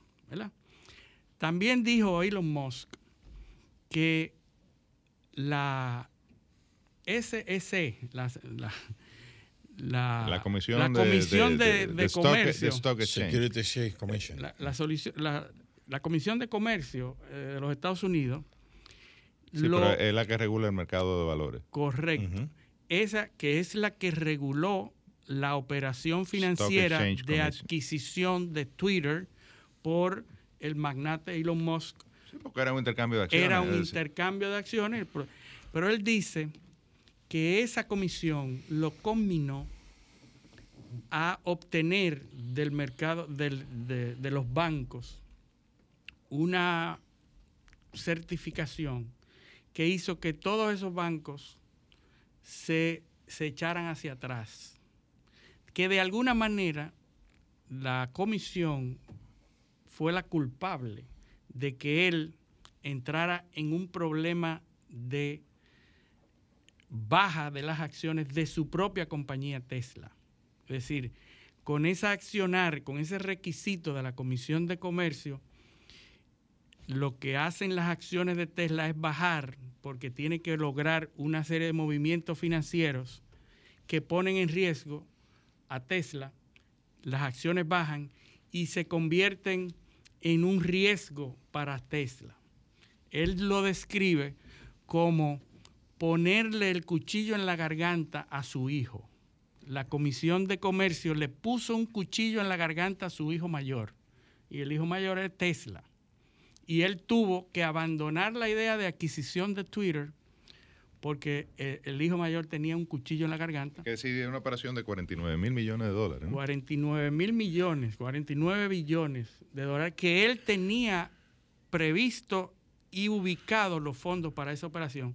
Sin embargo, la Comisión de Comercio obliga a, visi- a visibilizar esos fondos de una manera que puso en peligro a Tesla. Es decir, que tenía que sacar garantías de Tesla para enseñárselas a la- comisión y entonces eso puso eh, eh, en dificultad. Entonces, a partir de ahí, todas las compañías de Elon Musk están luchando por sobrevivir, hay una baja en las acciones y a partir de ese momento comienza una campaña de Elon Musk con sus empresas de, de captar eh, usuarios y de, y de hacer ofertas y de bajar los precios. Entonces, ¿por qué yo dije ahorita que tenía que ver con República Dominicana? Porque eso es precisamente lo que estamos viendo con Starlink, que es, eh, Que es una parte de una compañía campaña de, Elon Musk. de Elon Musk. Elon Musk tiene una compañía que se llama Starlink que provee internet a, través de, de- de satélites, de múltiples satélites, y que ya está en operación en República Dominicana y anunció que los precios de ese servicio han bajado. Se han bajado eh, razonablemente, eh, con lo cual eso es parte de la misma campaña de adquisición de usuarios y de revaloración de su No, compañía. de, de hecho, disminuyó creo, que un tercio del, del valor inicial prácticamente. Es decir, eh, se anunció a 7.500 pesos el Sí, ahora servicio. está a 2.900, creo. Y ahora está en 2.000 y tanto. Es una rebaja cuantiosa. Claro. Entonces, Pero hay que hacer eh, una inversión, nosotros- hay que hacer una inversión todavía en De el 20 mil hardware. pesos en el hardware. Ajá, en el hardware. Correcto, pero eso eh, se supone, no, no sirve para más nada que no sea para eso. Pero es tuyo, ¿verdad? Y bueno, tú lo puedes vender a alguien más que quiere el servicio también. No, y además eh, eh, te permite a zonas donde no hay acceso a fibra óptica eh, obtener internet eh, de calidad, ¿no? Ese es el verdadero valor de este tipo de infraestructuras. Todos sabemos que las grandes compañías invierten millones y millones en establecer una infraestructura necesaria para dar el servicio tanto de telefonía como de, de internet y, y otros servicios, y de televisión digital, etcétera. Pero tienen que invertir una, gran, una cantidad cuantiosa, primero para hacerte llegar a todos esos lugares. ¿Y dónde van a invertir esas compañías? Donde les es rentable. Claro. Y ahí es que está la- el y- detalle. Y de hecho, una muestra en la región que yo represento, no fue sino hasta el año pasado que una de las compañías eh, llevó la fibra óptica a la costa eh, entre Barahona y Pedernales. Eh, y este año, otra de las compañías eh, ya está, se está sumando a ese proyecto y está tirando fibra óptica. Es decir, Inmediatamente una y, y aún así es gradual, porque y hay, lu- hay lugares en la montaña, por ejemplo, en la zona de Polo, por ahí, donde realmente no, no, no, no ha- no hay acceso. Y otros lugares, de hecho, el Indotel tomó, vi recientemente en su programa de, de masificación de, del Internet, tomó unas comunidades en Elías Piña, eh, que también eh, comunidades eh, eh, donde no hay acceso a, a- a infraestructura de tecnología, de servicios de telecomunicación, eh, para eh, establecer proyectos de, De de subsidio, social digamos, de de interés social, social. y de, lleva- de llevar la fibra óptica y llevar los servicios. Eh, y realmente con esta, esta metodología de Internet satelital se logra una cobertura eh, total. De hecho, cuando tú ves el mapa de Starlink, yo que tuve la oportunidad de entrar en el, en el website que ellos disponen para vender el servicio, la cobertura es total en la República Dominicana. O sea, no hay un lugar, ni en el Pico Duarte, Recuerden donde no haya acceso a, a- a- Internet a través de Starlink. Es decir, eh, eh, eh, simplemente hay que tener el hardware y, y- y la, y- la conexión es satelital en todo el territorio nacional. Eso, eso que tú mencionas. Incluso una- en, zo- en, en áreas marítimas, por ejemplo, Sí, qué sé sí, yo. sí, para los barcos. Claro, para lo- lo- la, navegación y demás. O sea que es, una gran ventaja. ¿no? Es una gran ventaja. Hay que decir que es parte de una política del gobierno dominicano desde hace mucho tiempo, de Indotel, de que cada vez que se le concede, se le da una concesión a una empresa, que tenga un componente de responsabilidad social que no sea únicamente donde le es rentable, sino que también al momento de recibir la concesión de operación haya una suma de dinero o una cantidad de, de, de se- de cuentas, de servicios que puedan ser dedicadas allí donde no hay la posibilidad de ser rentable y donde no se van a incluir. Volviendo al tema de Elon Musk, eh, a pesar de que él ha estado en esta situación, hay que decir Bueno, que... se- seguimos el tema de los Musk. Sí, claro. Eh, pero tú sabes que No, yo sé, yo sé. hacemos unos, eh, unos desvíos y después volvemos. Eh, después volvemos al centro del debate. Eh, hay que decir que esto se da en función de una, una demanda que Twitter le ha, eh, le ha, Sí, aquí lo le ha establecido a Elon Musk Sí, para que cumpla con el, que cu- cumpla con con el su acuerdo, acuerdo, porque hay una expectativa de recibir 49 mil millones de dólares por un grupo de accionistas que hoy en día eh, se ha desvanecido a raíz de esta situación. Y a pesar de que la- las compañías de Elon Musk han estado recibiendo en los mercados el impacto de, eh, negativo ¿verdad? de la suspensión de esta, de esta operación, eh, eh, hay elementos que ¿verdad? Le, auguran futuro y éxito, no hay duda. Esta semana la Comisión de, Clean Air Commission del estado de, de California, la Comisión de Aire Limpio, pues estableció que para el año 2035 ya no se iba a permitir la circulación de vehículos, no la, la comercialización, porque ya las compañías, eh, las principales compañías de automotrices han decidido eh, suspender el diseño y producción de vehículos de combustión, ya sea gasoil, gasolina o derivados del petróleo, hasta la, eh, la que más tarde me parece está establecido el año 2035 como fecha final, ¿no? Para la producción. Un programa que, que a partir del 24, un programa Sí, de baile, de incentivos y de todo. Eso para está ahí mismo, o sea, el eléctricos. 2035 está a la vuelta de la esquina, es decir, el, el 2024 está, eh, son dos años, es decir, ya vamos para el 2023. Eh, estamos hablando que en 10 años, prácticamente, más o menos, eh, pues eh, no habrá producción de vehículos de, combustión. Eh, esto quiere decir que evidentemente el mercado de vehículos eléctricos continuará desarrollándose, continuará creciendo. Compañías como Tesla y otras, y compañías tradicionales que han ya están apostando a los vehículos eléctricos. De hecho, hemos visto hasta en el mercado dominicano ya la incursión de marcas, no solo Tesla, eh, que se ven algunos Tesla, sobre todo en la ciudad de Santo Domingo, pero de otras marcas eh, de vehículos que están introduciendo eh, modalidades eh, a, a base de batería de litio, ¿no?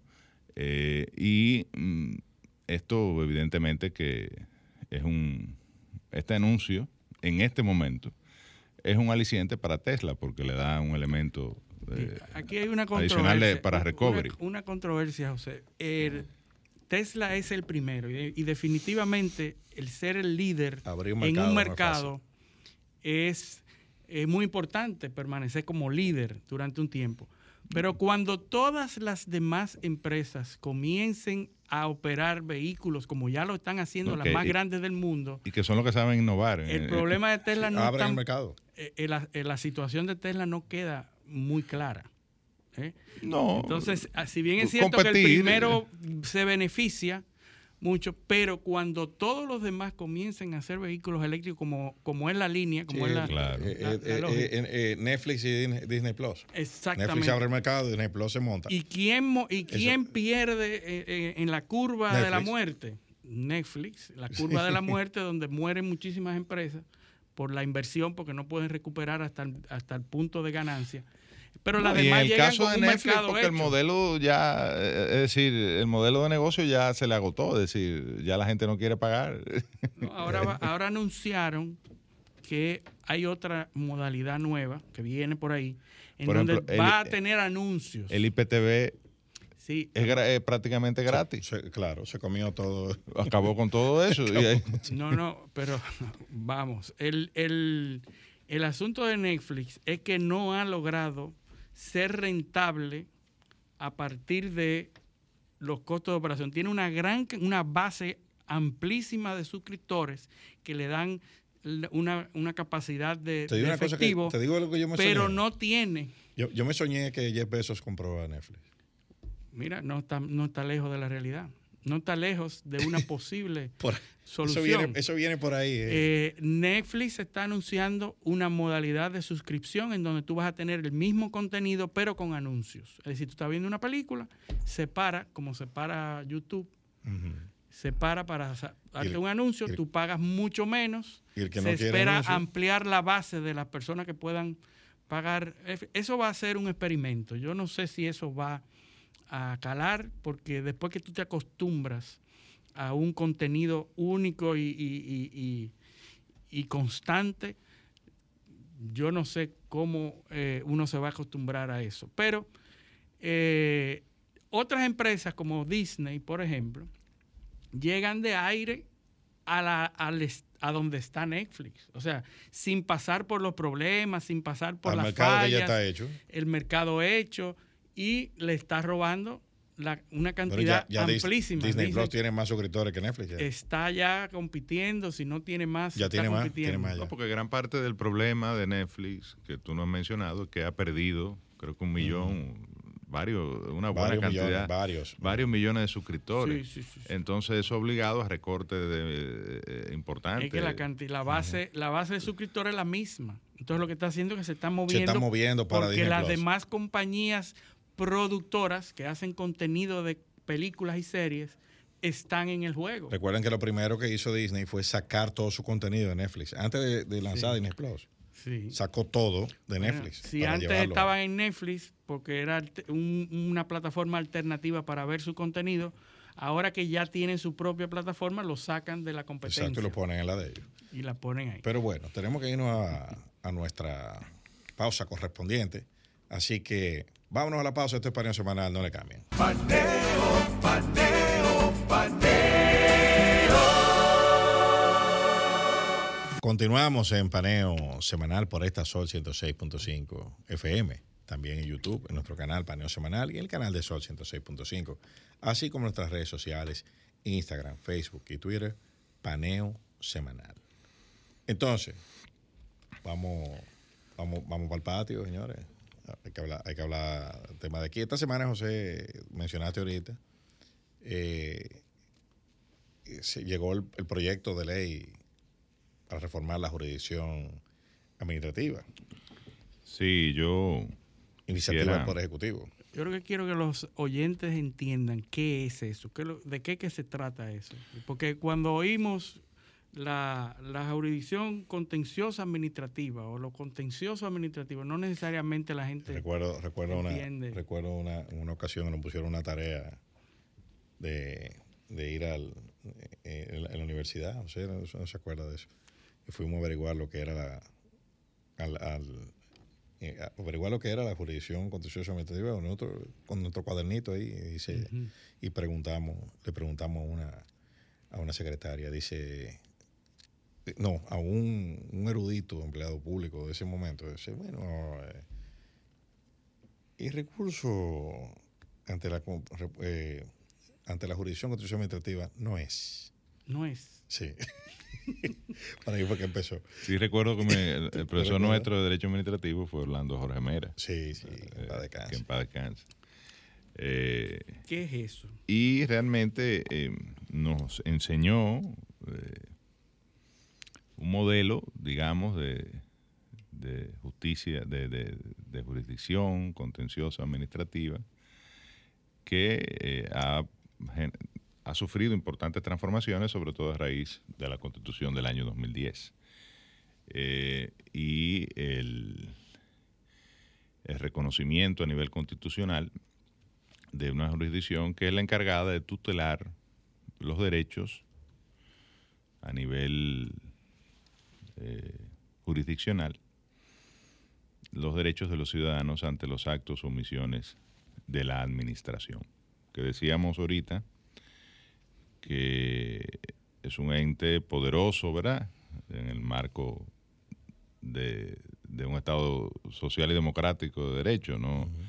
Eh, imagínate cuando eh, surgió en, en el siglo XVIII a raíz del, del- de la transición del absolutismo monárquico a el régimen republicano. Eh, había la necesidad de controlar a la administración. Eh, primero para que no transgrediera eh, o se abstuviera, ¿verdad?, de, transgre- de transgre- de transgredir ese espacio, ¿no?, de libertades fundamentales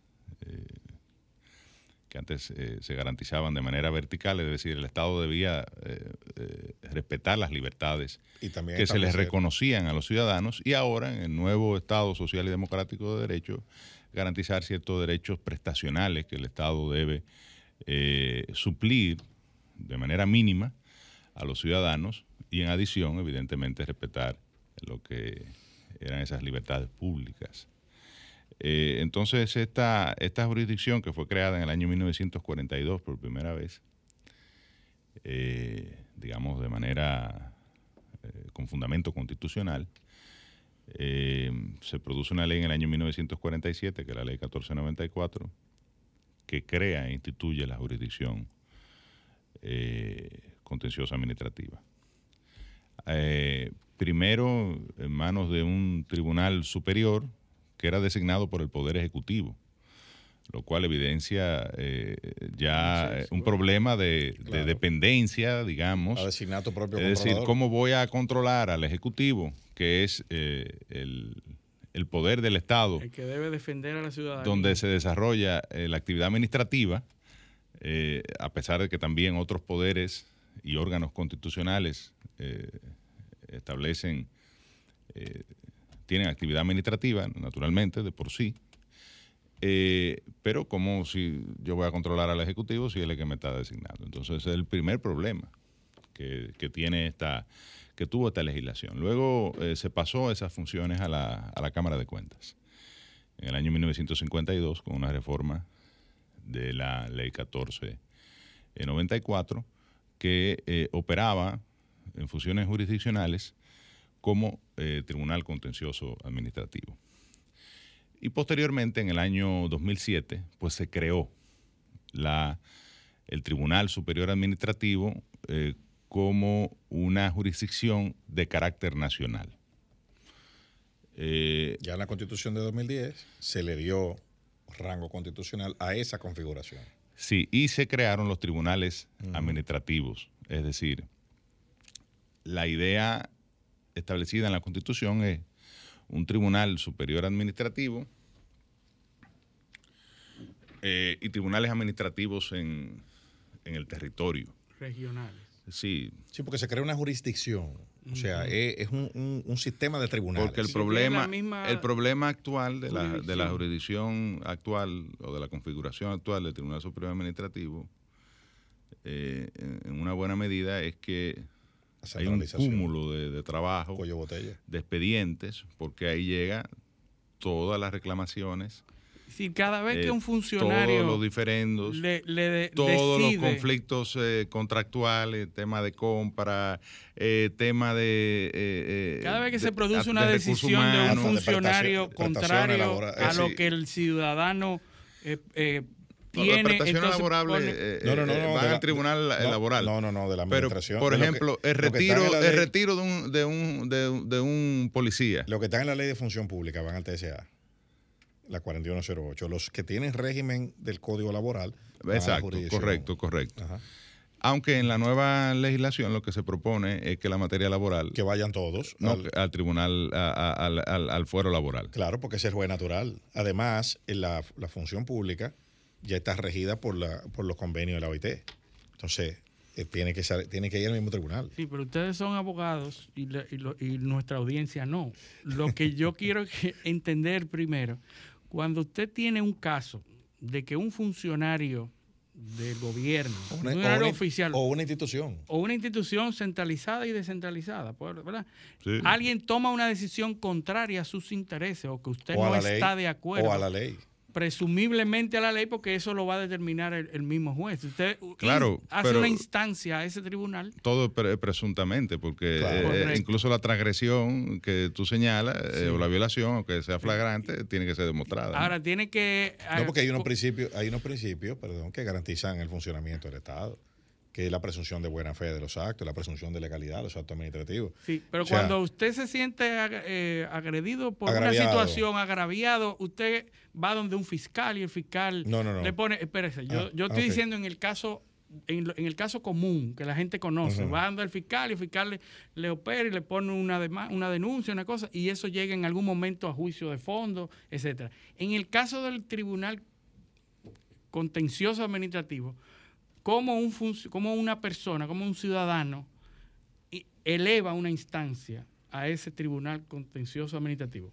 Contrata a un abogado, el abogado instrumenta un caso y lo presenta al el- juez directamente. No, no hay un fiscal, no, hay un No, proceso El de- fiscal en este caso defiende al Estado. Interviene. Eh, eh, es el procurador eh, eh, contencioso administrativo y tributario que eh, representa al Estado. El, en contra del, del denunciante. Ministerio Público. No, no, el- el- No, no. eh, es que tú estás demandando al Estado. Es decir, y, eh, y en este caso. El abogado del Estado La es- función del procurador contencioso administrativo no es, perse- no es la función del Ministerio Público que persigue, eh, digamos, eh, eh, la, la violación, ¿verdad?, de.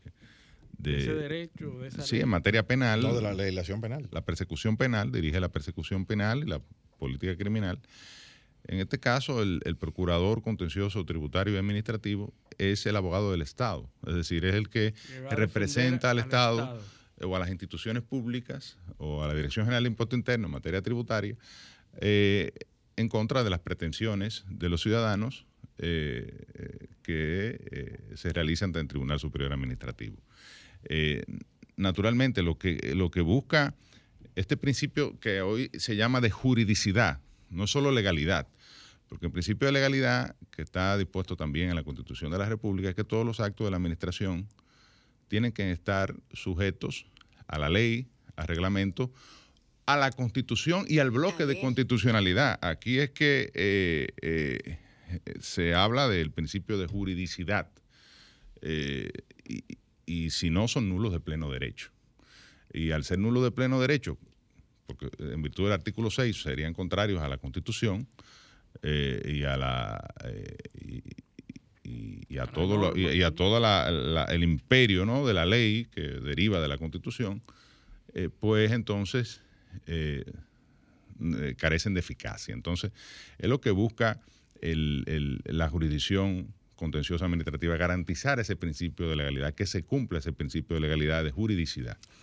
Y el ciudadano tiene acciones que puede eh, desarrollar en contra de la administración, ya sea por una vulneración de sus derechos eh, fundamentales, por la violación de compromisos contractuales, eh, por omisiones que la administración produzca que impliquen violación de, de derechos o generen daño, porque la administración también tiene responsabilidad patrimonial eh, a favor eh, de los ciudadanos, o también y, eh, responsabilidad interadministrativa, porque se puede dar el caso de que en la, entes de la misma administración generen acciones en contra de otros entes. Como lo hemos visto. Sí, lo hemos visto. Por ejemplo, hay, un, hay Bueno, el de- caso más reciente, el Ministerio de Educación en contra de la, de la Dirección de Compra y de la Contrataciones Dirección de Públicas. Compra y Contrataciones. De hecho, el Tribunal Superior Administrativo falló a favor de la Dirección de Compras y Contrataciones en una sentencia reciente.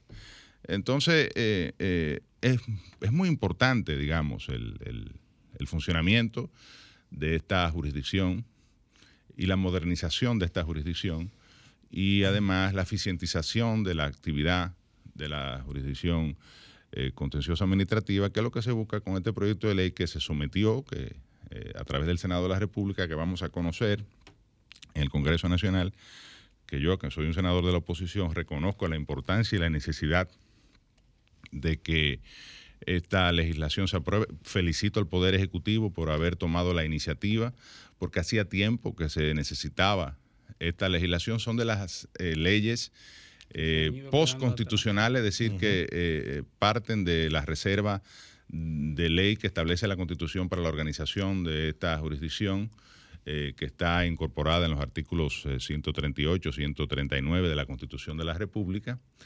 Eh, y eh, pensamos que eh, debe ser conocida, eh, digo, en los tiempos, ¿verdad? Que tradicionalmente el Congreso, ¿verdad? Eh, no es muy eficiente en eso de, de los tiempos, Bueno, pero eh, yo pienso que se le debe dar prioridad. Eso debe ser Eh, sometido. eh, debe- se le debe dar prioridad porque eh, la tutela de los derechos de los ciudadanos frente a una entidad que por su naturaleza es de características exorbitantes, es decir, tiene un poder, eh, no estamos en- a nivel de igualdad el ciudadano frente a la administración, es decir, el poder que tiene la administración frente al ciudadano es eh, muy superior eh, o frente a los administrados, ya sean incluso instituciones privadas. Se cree Eh, eh, entonces es muy importante eh, garantizarle la tutela judicial efectiva, efectiva. O sea siempre, que hay, si- siempre hay que hacer énfasis en el elemento efectiva, es decir, real, a tiempo, eh, eh, que pueda acceder a la justicia. Por ejemplo, si un ciudadano es suplidor de una de las empresas del Estado y se produce un- una licitación y esa licitación el funcionario de turno o la persona encargada lo adjudica fuera de los lineamientos de esa misma licitación, favorece a otra persona de manera ilegal porque está, no, cu- el, el otro no cumple con las condiciones o, o no cumple con los requisitos. Usted cumple y el otro a quien le adjudican no cumplía. Entonces, eso es un recurso pasible para ir al, al Tribunal Superior Claro, por Administrativo. supuesto. Esa es la Claro. jurisdicción competente. Esa es la jurisdicción Aunque la ley de compra establece un, Unos re- mecanismos un de recurso administrativo interno, Ah, antes incluso la... O sea, la- primero tiene que ir al No. recurso de la... No. No necesariamente. Es, el recurso jurisdiccional es eh, constitucional, es de ley. Eh, eh, el recurso administrativo es opcional. Es decir, tú puedes agotar la vía administrativa. Eh, lo que, por ejemplo, eh, para que la gente sepa, lo que hizo, por ejemplo, la magistrada Jenny Berenice ante la Procuradora General de la República, cuando la Procuradora le envía una instrucción particular, ella Ya pide una eh, eh, reconsideración. en uso de, una, de un recurso administrativo, ella pide una reconsideración. De Entonces, esa la- sí, claro, la magistrada entonces reconsidera y o reafirma su instrucción o varía eh, La su- revoca, la- o la revoca. la varía. Eh, un luego, árbitro intermedio. claro, luego, No, es, la, sí, es la- es la oportunidad que la administración revise internamente luego, sus mismos luego en algunos casos si hay un ente jerárquico superior, entonces hay un recurso jerárquico. Eh, que se pudiese agotar. Sin embargo, eso no exime de, luego de agotado el recurso administrativo, entonces acudir a la vía eh, en jurisdiccional. Materia, en materia de, de impuestos, Eh, la DGI, hay que agotar el proceso interno primero, antes de ir al, al Correcto, Tribunal Superior por- Administrativo. y, e incluso en materia administrativa, el recurso eh, administrativo es opcional. Es decir, usted pudiese no acudir, no agotar la reconsideración y el jerárquico, contrario a lo que antes, eh, eh, como funcionaba antes. Esto, es una, eh, esto viene a partir de la, de la ley eh, 1307 que modificó esa, ese prerequisito. Antes se exigía el agotamiento de la vía administrativa previo al acceso a la jurisdicción superior o jurisdiccional, el Tribunal Superior Administrativo, y eh, ya eso a partir del año 2007 pues eh, se varió y, la- y no es un requisito indispensable, se puede hacer, eh, pero no es un requisito indispensable el agotamiento de la vía administrativa. a los abogados les encanta porque los abogados cobran muchos por instancia, es decir, y entonces tienen dos instancias más, la reconsideración y tendrían luego la- el recurso jerárquico, entonces después al Tribunal Superior Administrativo, entonces cuando viene la sentencia, entonces casación y luego revisión en materia constitucional y ya tienen cinco instancias de Sí, y esa, esa decisión, y esa decisión, ahora nada más quedan tres ya. Esa, esa decisión es final de ese tribunal. No, no ¿O hay- tiene, tiene, la de- tiene el rango de corte de apelación. O sea, es como si fuera una sentencia en apelación y solo, solo es susceptible de ser recurrida en casación. O Y en revisión en constitucional. revisión constitucional, eh, si, si, si fuere en menester. Entonces, eh, pero, pero es como, es como dice, como decía José. Ya el sábado próximo con el maestro eh, Víctor Hernández Claro, Mendible. le dimos ese preview ahí, un choque de Eh, guantes que- Sí, eh, vamos a, a, digamos, a, a establecer más, con mayor rigor académico, además con una autoridad como la, es él, eh, todo este tema. Él ha sido de los que han colaborado, ¿verdad? Han asesorado, de los consultores que han trabajado eh, no solo en la legislación que se está sometiendo ahora en el Congreso, sino trabajó en la ley 1307 eh, y en otras legislaciones, Ley General de Telecomunicaciones, eh, La 107, conoce la 107.13. eh, la 107.13, claro, que es la ley eh, que regula la relación de los ciudadanos con la administración y regula el procedimiento administrativo y el sancionador administrativo. Y, y realmente, vuelvo y reitero, eh, inicialmente lo pensábamos que lo íbamos a tener hoy, no se pudo, pero el sábado próximo estará con nosotros Víctor Hernández Mendible eh, y será un plato fuerte y, y es un privilegio para este programa que le haya aceptado eh, eh, la invitación porque es un catedrático y académico de reconocimiento iberoamericano. Estará acompañando Yo no digo mundial, pero por lo menos iberoamericano. Eh, él, él estará, él vive en, en- en Colombia y estaremos eh, enlazándonos a través de Zoom para esa entrevista interesantísima que tendremos el próximo sábado. Bueno, y ya con eso llegamos al, al final de paneo semanal. Lo que eh, lo de hoy fue un verdadero paneo. Eh, fuimos, fuimos medio, medio mundo, nos faltó Asia, que es lo que le gusta a Luis Polanco, pero Sí, sí. bueno, eh, tiene que quedarse alguien afuera. No- nada más son dos horas. bueno, agradecer a nuestros tele- teleoyentes eh, su sintonía y pedirles que con el favor de Dios nos acompañen el próximo sábado en otra edición de Paneo Semanal. Hasta entonces. Paneo,